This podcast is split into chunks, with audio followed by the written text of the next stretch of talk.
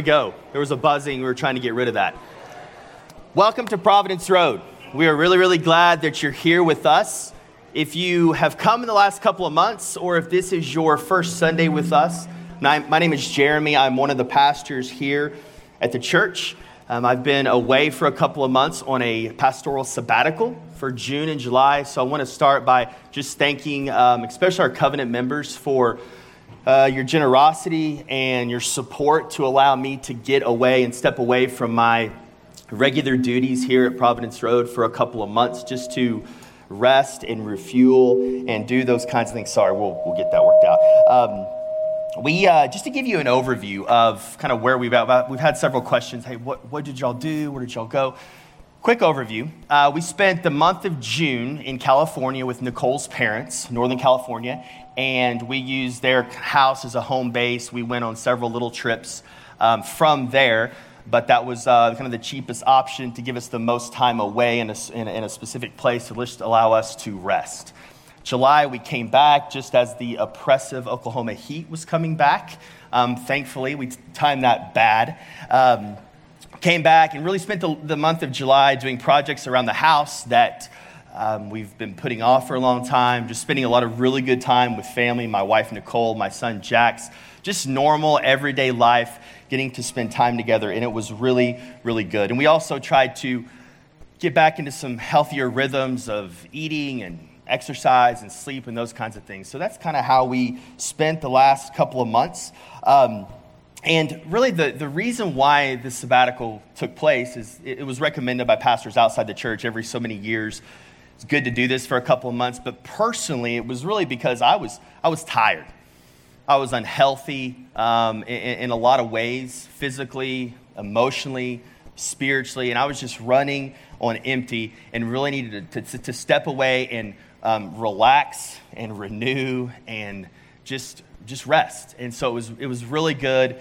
That was accomplished, and um, the Lord did um, a lot. And we'll we'll get into that here in a second. Um, I think there were three things that were really good about it. First, time with family. I already mentioned that. Um, we got to spend a lot of time together. And I realized by getting to spend all that time together, I realized how much I don't get to see them in my normal rhythms of life. So it was really, really good to just reconnect and be present with Nicole and Jax. That was awesome. Um, the, the, second one I would say is we, we just, the good thing about being gone is we realize how much we missed our friends here at Providence Road and how much I think we do take that for granted because this is, this is work for me, this is my life, this is our family's life. And sometimes the friendships, I think we, we just take those for granted and we, we miss those. But the thing we missed the most about being away was not getting to see people. It wasn't the work, it was the people. And so I just thank you for the friendship in our life. And the third piece of this, which we'll talk more about, really where this kind of sermon's going, is we've done some really intense counseling. I've got some counseling. Nicole has been a part of that. And it's been so good for this counselor to walk me through my junk and my tendencies and the things that kind of put me in a place of unhealth. And Nicole was right there with me walking through these things. And it was really, really good. And um, I hope some of the things that I share today in the sermon will help you um, as I process through, really just out loud. And hopefully, this will be a benefit to you guys as we move through the sermon. And, and I'm not going to go into detail on everything uh, that happened or what the Lord did. I'm going to try to hit some high points. But the, the biggest thing in all of this is that there are no quick fixes anything I'm going to talk about today, I, am realizing um, that there are just no quick fixes when it comes to spiritual growth. There just aren't. It's, it's, it's, it's uh, what one author said, a long obedience in the same direction is what discipleship is. And I'm just, I'm learning that. And so um, everything we talk about today isn't something that happens overnight. And I'm not fixed. I'm not like back and I'm completely healthy now and I have like a Superman cape on. That's not, that's not me right now. Like I've, I've kind of, I think I've moved to off a road onto a different road, and now I'm just taking some baby steps in the direction that hopefully I can do what I'm doing for the next 30 years um, without um, kind of tearing my family apart or wrecking my health and those kinds of things. And so that is what this is going to be about. I know this is long introduction, but I wanted to just give uh, just an overview of, of, of where I've been and kind of where we're going today. So let's pray and then we'll jump in. Father, I, I thank you for this time. And as we move around a little bit in your word today, I pray that you would change us on the spot. And we trust that uh, these are the very, your very words. When we open the text and we study the text, we're hearing your words. And we trust that. We trust that those, this, this word has authority and it's sufficient and it can bring change to our minds, to our hearts, to how we, um, how we live. And right now, we just want to put ourselves under your word and under your authority to do what you will with us in this time. It's in your son's name we pray. Amen. So I want to begin by making this statement. We made this before here, but it's really important to keep it in, in front of us that you are, we all, some, all of us, but talk to you, you are being transformed and being formed all the time. The culture, the world we live in, the things around us, are, they're forming us into someone. We're all like kind of lumps of clay, and we're being formed into something. The culture is pressing around on us and the world we live in, and it's moving us in a certain direction. We're being formed all the time. And for some of you, that may be hard to hear, and you may be the type of person who says, No, I'm, I'm, I'm my own person. No, not nothing or no one has that much power over me. I've got this. I'm in control of my life. But I would just ask you the question and kind of push back on that is how did you get to be the way you are today? Like, yeah, maybe some of it was, was you, you were born this way, or maybe some of it's come from your DNA, your genetics, yes, but but for however many years you've been alive, your surroundings, your environment, those things are, have really made you into the person you are today. So I think we have to understand that all the time we are being formed. This clay is being formed into someone. And we can't be in this neutral position where we say, hey, we're, we're, it's either, you know, I'm going to be formed into Jesus, maybe, or, or, or I'm going to be neutral. There's no neutrality here. It's either we're being formed into Jesus or we're being formed into something else. So we're in, the, the, this is the water we swim in. We're swimming in this culture. We're in the culture. This is where and how we live. Example take technology. Okay, a lot of studies coming out recently about cell phone use and internet and just the access to information. And these studies are showing that these things are actually rewiring our brain.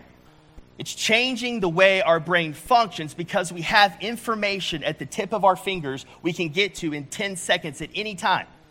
So we don't have to memorize any, as much anymore. We don't have to search and think through problems in our heads.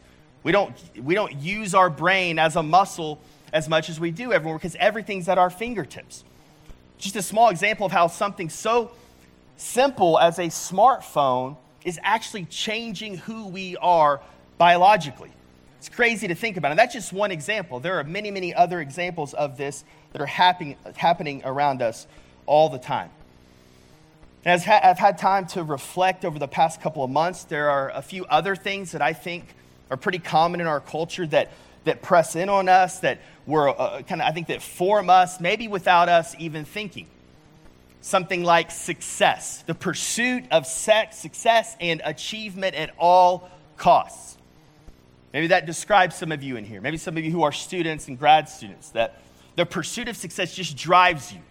All you can think about is succeeding acing that thing, being the best at this. And setting goals and achievement are okay, but when it becomes, um, when it comes at a cost to your health, to your family, to your friendships, it's probably become a problem. Another one's comparison, comparing ourselves to others. And I'm, I'm come to the, the, the belief that there's nothing about comparing ourselves to others that look that causes us to look more like Jesus. There's only two things that come out of comparison. One, you compare yourself to someone else, and whatever it is you're comparing, maybe you feel like you're better than that person, and now you become self righteous, and you're really hard to be around because you just think you're better than these people. So that's one thing, one way comparison can, can form us. But usually it happens that we compare ourselves to someone, what they have, what they look like, how good they are at something, and it just brings a sense of inadequacy, inadequacy washing over us. And we or feel guilty, shameful. We, we're hard on ourselves. So we medicate, we work harder. we look to other things to satisfy us because the standard is some other person and we can't live up to it. And neither one of those things lead us closer to Jesus or make us look more like Jesus. I think the third one is that I've been thinking about is distraction. We live in the most distracted age and culture in the history of the world. There are more stimuli coming at us that, that, to us as humans than any other time in history. So, how are we handling that? Are we just kind of going with that flow and this is going to, we're just going to be distracted people for the rest of our lives and not really be able to, to, to hear the voice of the Holy Spirit? To sit in silence? To really understand what makes us tick as people? Makes us think about why do I do what I do? How, do I, how did I become who I've become today? And those questions can only be answered, in my opinion, if you remove distraction. So, one of my main goals for really the rest of the time today is just for us to take a step of, of awareness, to become, just, just to know that these things are out there and they are trying to form us, trying to cause us and move us in a certain direction. And they will do so unless we take some, take some intentionality to do things differently.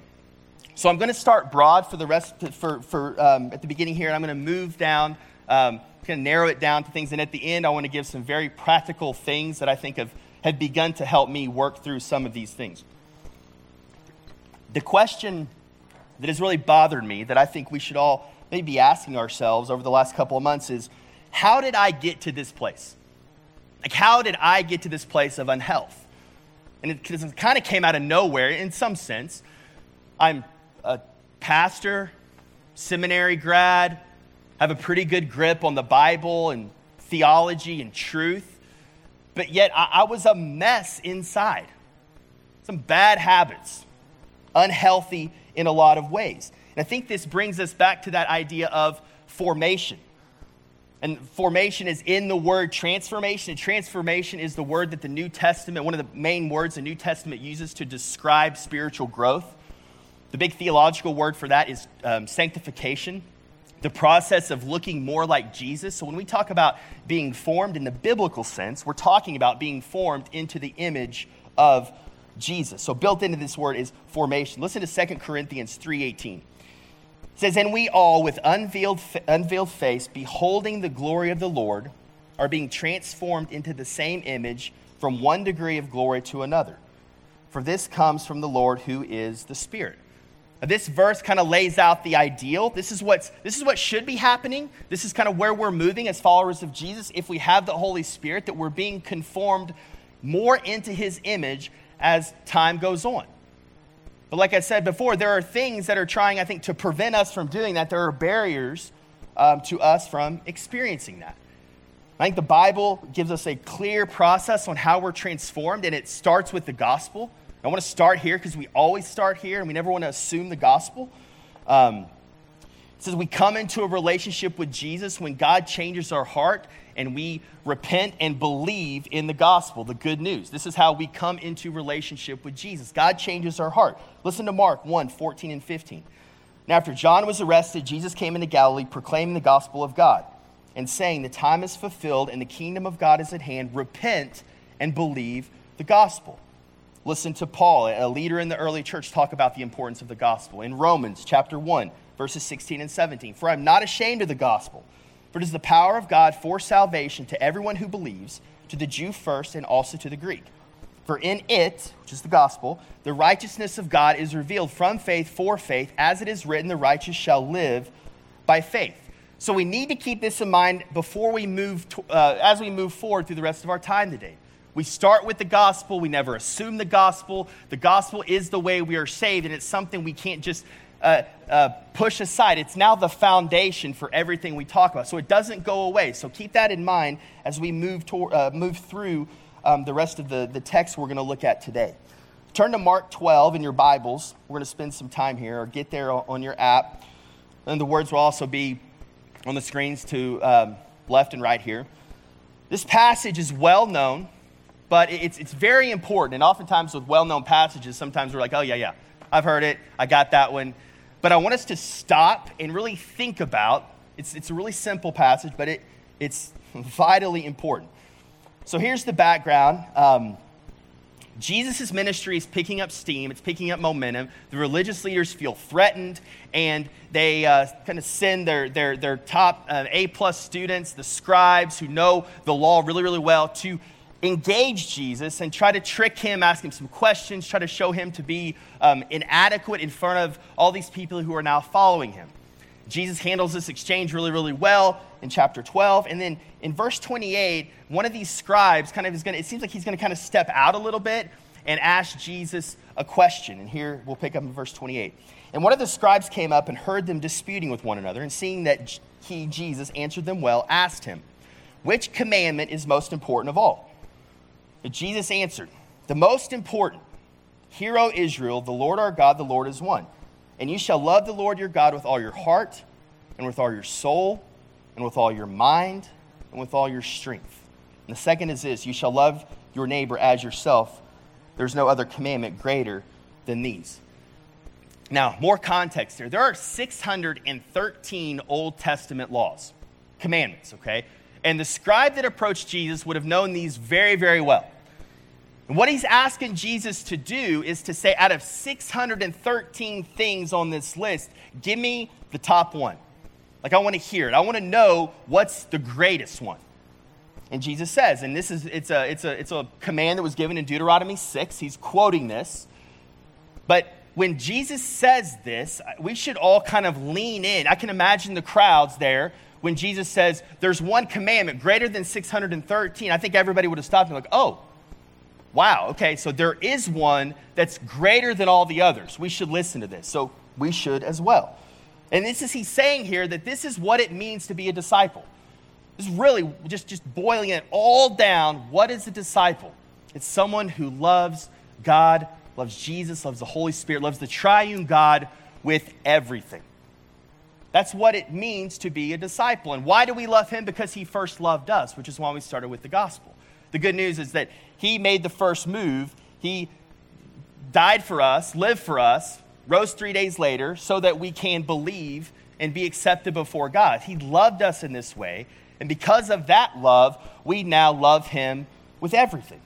This is what it means to be a disciple. So, if our goal is to be transformed into the image of Jesus, we need to listen to this commandment. We need to understand it. We need to remember it. And you notice the four things he uses here. I think Jesus is, he uses these four words uh, heart, soul, mind, and strength on purpose. One purpose is that he's trying to make sure he gets all of the human person. Like you can't, that, that covers everything. When Jesus says those four things, there's not a part of us that we can say, ah, he didn't really say that part of me. No, he covered it all. And thinking through those four things, and he's saying, love the Lord your God with everything. And I don't think he's saying, hey, be perfect all the time. I mean, that's not a bad thing to shoot for, but we're all going to fall short of that until we get to heaven. So I think what it really means is, is there's not a place, there's a, there's a scope that all of your person, all of your being, should be gradually being conformed into the image of Jesus. And he wants to change all of us, not just part of us. There aren't places that we can say, no, this one's mine. I'll follow you in all these places, but I'm going to keep this one back here because I want to do this. No, that's not what this commandment says. Now, as I've discovered recently, there are some deep places in me that I've kind of not given to God. God has not changed. They've been, um, oh, I've overlooked them. They're blind spots. However, you want to say it, I've just realized there's some places that I haven't really allowed, I think, the Spirit to do the work in me. And I've realized that over the last, I think, several months. Do you have those places as well? Have you thought about that? Do you reflect on those things? Can you stop the distractions long enough to allow yourself to go there? And it's scary. Initially, if you haven't done this in a while, you're going to want to distract yourself with something. Even reading your Bible because at least there's some stimuli and you're trying to figure out the text instead of just figuring out who you are, what's bothering you, what's going on inside of you. Again, we are always being formed. Our family of origin, how we were raised, what our mom and dad were like. Did we have a mom and a dad? Were you abused? Were you neglected? All of those things make us who we are. And part of this is just understanding that's, that's who we are. That's our, those are our experiences, and our experience form us. And the question that kind of we run into, I think, when we start thinking about how is there hope to change? Like, that's a lot. This is complex. I've got a lot of baggage. I'm a mess.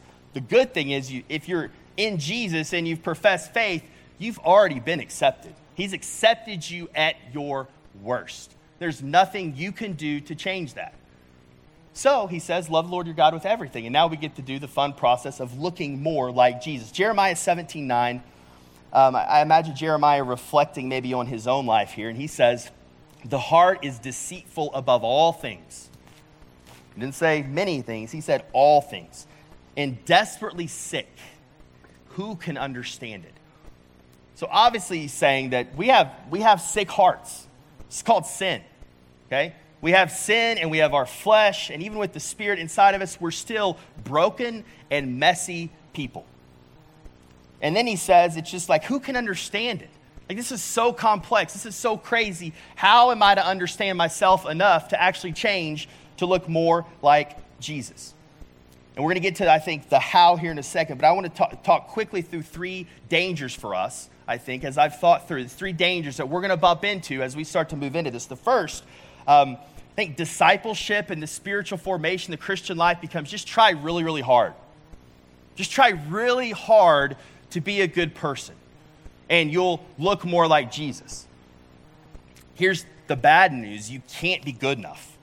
There's nothing you can do to be accepted before God. Nothing. Jesus came to save people who knew they were broken and humbled by their lack of being good. So we, we, we fall on the grace and the mercy of God. And if your idea of following Jesus is to try really, really hard, you are not going to look more like Jesus. You're going to try to look like the best version of yourself and fail.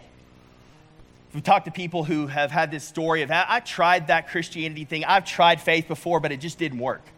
I'm guessing most of those people, this is what they thought the faith was. I'm going to try really, really hard, and then they fail, which we all do, and then there's some frustration because it's like, oh, I, I thought this was about trying really hard, and this isn't really fun because I'm failing all the time, and I feel guilty and shameful. I'm done with this. I'm going to move on to another belief system or worldview. And that is not, there's no grace in that, there's no mercy in that. So the first danger for us is just to make the Christian life about trying really, really hard. Now, I'm not saying effort isn't important. Effort is very, very important. But if effort is all you have, you will not look more like Jesus. Second danger um, this idea that we really don't have to do much. It's the let go and let God danger, and that let go and let God is nowhere in the Bible. Okay? To sit passively by and expect the Holy Spirit to work miracles in our life to change us into His image, it's not going to happen because the culture is too strong. Our flesh, our nature is still a part of us. And we will, if you don't put any work or effort into this, um, it's not going to happen.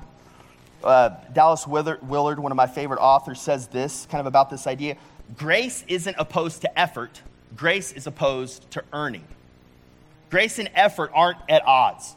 Grace and earning are standing before God are at odds. And that's a helpful distinction as you think through this. Another kind of cousin to this danger, I think, is this idea that you just have enough faith. Like it's just all about this war between, between God and Satan. And if you just have faith that, that God's going to do these miracles, then you're going to grow. And it's all about these power encounters and miracles in your life. And that kind of turns your faith into an idol. And so we all have these seasons where our faith's really, really weak. And we're having trouble believing, and we're doubting. There's also seasons where our faith's really, really strong. We feel really good about our faith. And the Bible never says anything about the strength of our faith being the most important thing. It's the object of our faith but it's most important. It's the whole point of the parable of the mustard seed. This mustard seed's tiny, little, little faith, a lot of doubt in this little mustard seed. But because the, the object of this faith is Jesus, yeah, you can tell that mountain to go throw itself in the sea and it'll happen. Because the object of our faith is Jesus. Not faith isn't this big idol that we say, let's just have enough faith and we'll look more like Jesus. Faith, but again, faith is important. Faith is very, very important, but it's not everything. Um, Third danger, and this is where I think uh, God's been working on me most right now, is that, um, like I said, I, I know the gospel really well. Like I can articulate it, talk about it all the time. Theological ideas, got it. Um, but there, yet there were parts of me that were still lacking formation. And here's the danger, I think, for a lot of us in this kind of stream of our church life and faith is that we can rehearse and know the basic beliefs of our faith and the gospel and have a lot of scripture memorized and never look more like Jesus. That's possible. And I think we need to be aware of that. Like big bobblehead dolls, like walking around with all this like theological truth, and we can argue until the cows come home. But do we have the fruit of the Spirit? We loving other people well? We have peace. We have joy. We have these things that mark a disciple of Jesus. Now, transformation is not less than knowing. Knowing is very, very important, but transformation is so much more than knowing facts and be able to recite the gospel or large theological truths. Because if the accumulation of information and knowledge was everything, wouldn't the smartest person and the person with the most Bible memorized be the, the person who looked more like most like Jesus? Like, let's really get down to it. like, if you knew the best theology and the, the most Bible, then you would be at the top and looking like Jesus. And we know that's not the case. If you spend any time in third, third world countries, especially where the church is exploding around other brothers and sisters in the faith, they barely have Bibles. They don't have access to the theological um, uh, stuff. We have books, software, podcasts, sermons, all these things we have our fingers at to intake this knowledge. But, you know, these brothers and sisters, they're just as faithful as we are, and sometimes, oftentimes, more faithful than we are. So it can't be the accumulation of knowledge simply equals discipleship. Here's an example just from everyday life, just to make sure you understand this. Read a book on how bad sugar is for you. Anybody do that lately? Watch a documentary on Netflix, and you say, Oh, never sugar again. Oh my goodness. Never, I'm never doing it again. Right now, I am never doing sugar again. Sunday morning comes around, you're walking to your car. Oh, custard factory. Uh, I mean, it's like it, you, it, you just, you're, you know it's not good for you, but there's something that's stronger than all the bad stuff you just read about that sugar can do to you. So, why do we still want sugar so much? It's deeper than our mind. It's deeper than our mind. Another example, it might say quiet time, 7 a.m. in the morning. You talk about looking at anxiety. Don't be anxious about everything. By prayer and petition, present your request to God. You're looking at Jesus talking about the flowers and the birds and how he takes care of them. He says, Don't be anxious about anything. Don't worry, I've got this. At 9 a.m., I get a text or email, and I maybe read it the wrong way, and I'm, I'm thinking someone's not happy with me. Someone thinks I did a bad job. Here goes the anxiety spiral down, and I'm, I'm, I'm, I'm worthless, I'm shameful, I'm not good enough, I'm, eh, eh, what's this person think of me? And two hours ago, I had this Bible memorized, and I was in a good spot. And it's not that I don't know, don't be anxious. If there's something inside of me that is still lacking transformation in the area of anxiety. So if you think of this as knowing and then desiring and actually doing, sometimes we think if I know it, then it's just going to happen naturally in doing. If I just know this, then I'm going to behave like this, and we completely circumvent our heart, our desires, the thing that actually controls us most often. Think about things that I mentioned earlier striving for success. Logically, you know that it's probably not wise to overwork to the point that it costs you your health costs you time with kids, costs you time with your spouse, costs you time with friends. You know that's probably not the right thing, but yet there's a compulsion that we continue to do it.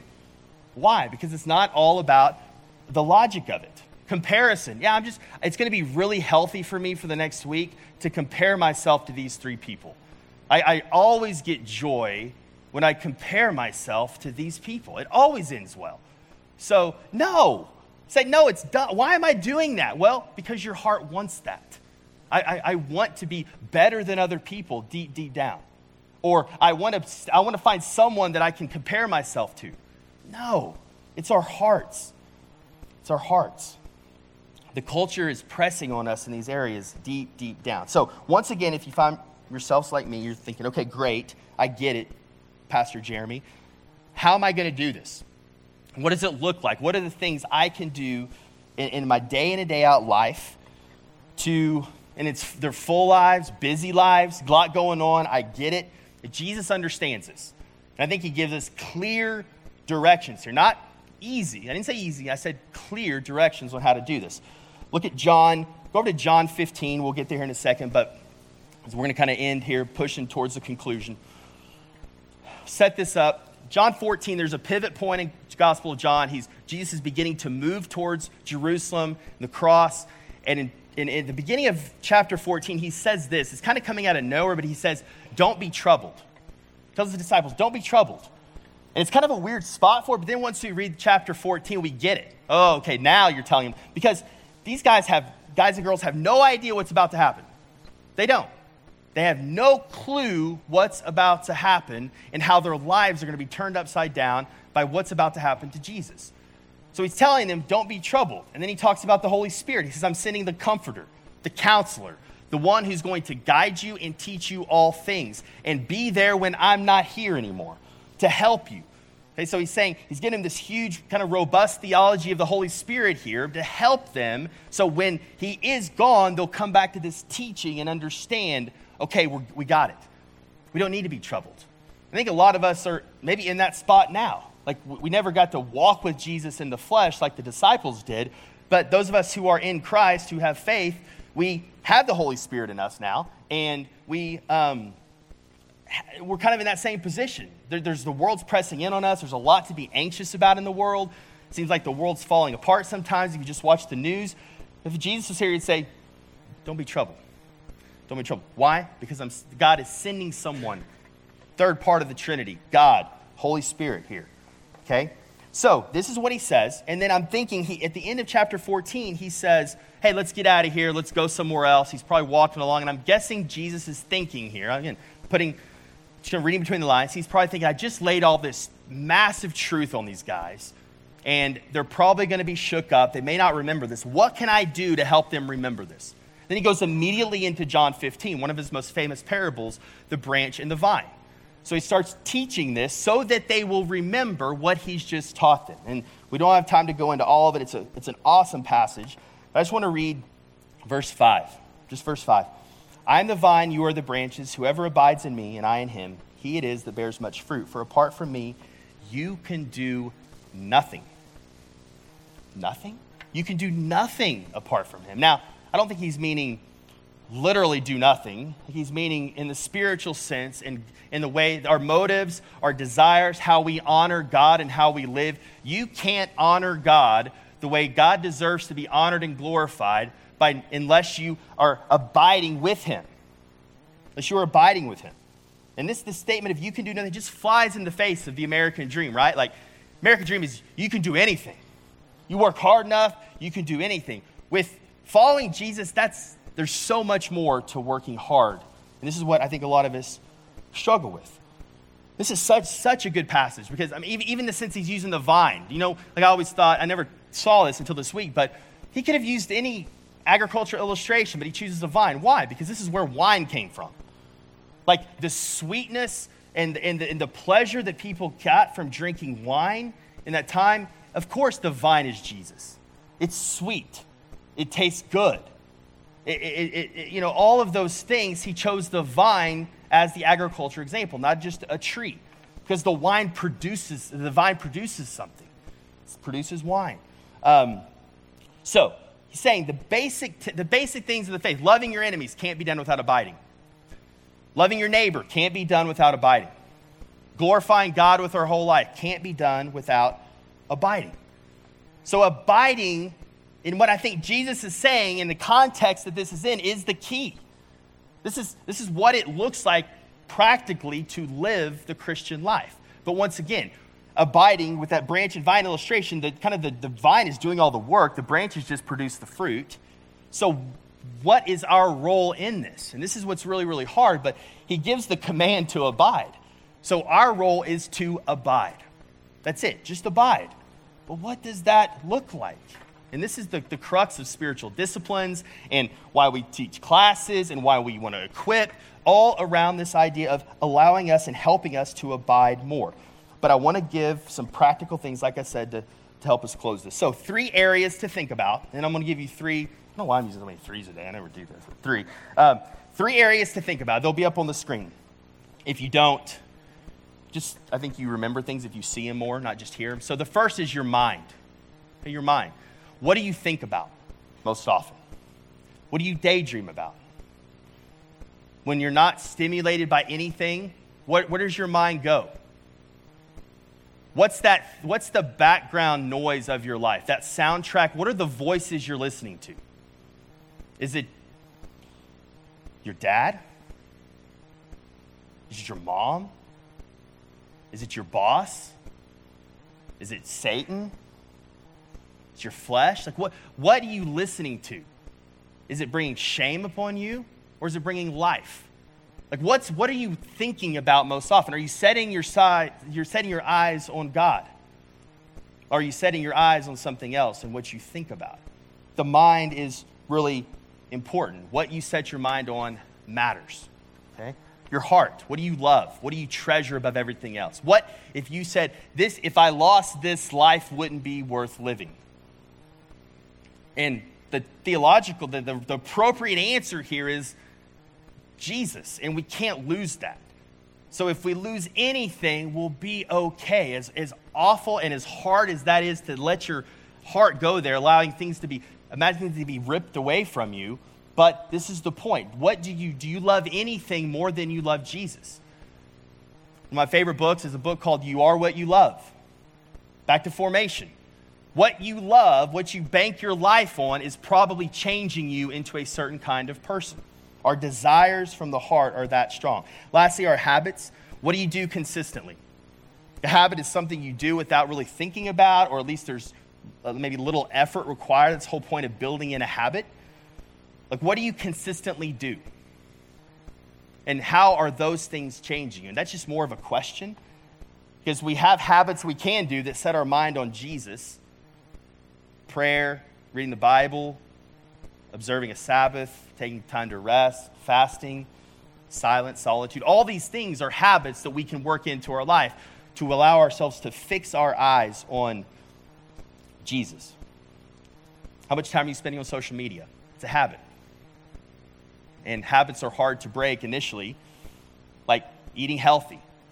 It's hard, it's hard at first, but if you do it for a while, it becomes easier. Okay? Same thing. These, these things are forming us. Okay? Our bodies, if healthy, you're putting bad things in your body. Once you start to change that, your body gets healthier inside. Okay? So, last three things to do this week, and, and then we'll be done. I, again, I want this abiding can be very theoretical, and I don't want this to be theoretical. I want you to have some takeaways. First is stop. That's exclamation point. Just stop.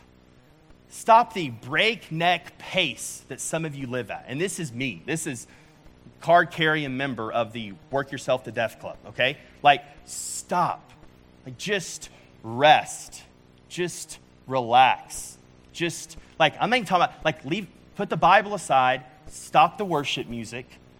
Don't be driving while you're doing this. Just stop for five minutes this week. Not five minutes every day, just five minutes this week, and just pay attention to what you're feeling and where your mind's going. Because I guarantee you, this is, I think, this is where the rubber meets the road in transformation. What, what's playing in the background? And you're not going to know that until you stop everything. How good are you at listening to the Holy Spirit? Because Jesus just said in John 14, He's the one that guides you into all truth. He's the helper, He's the counselor.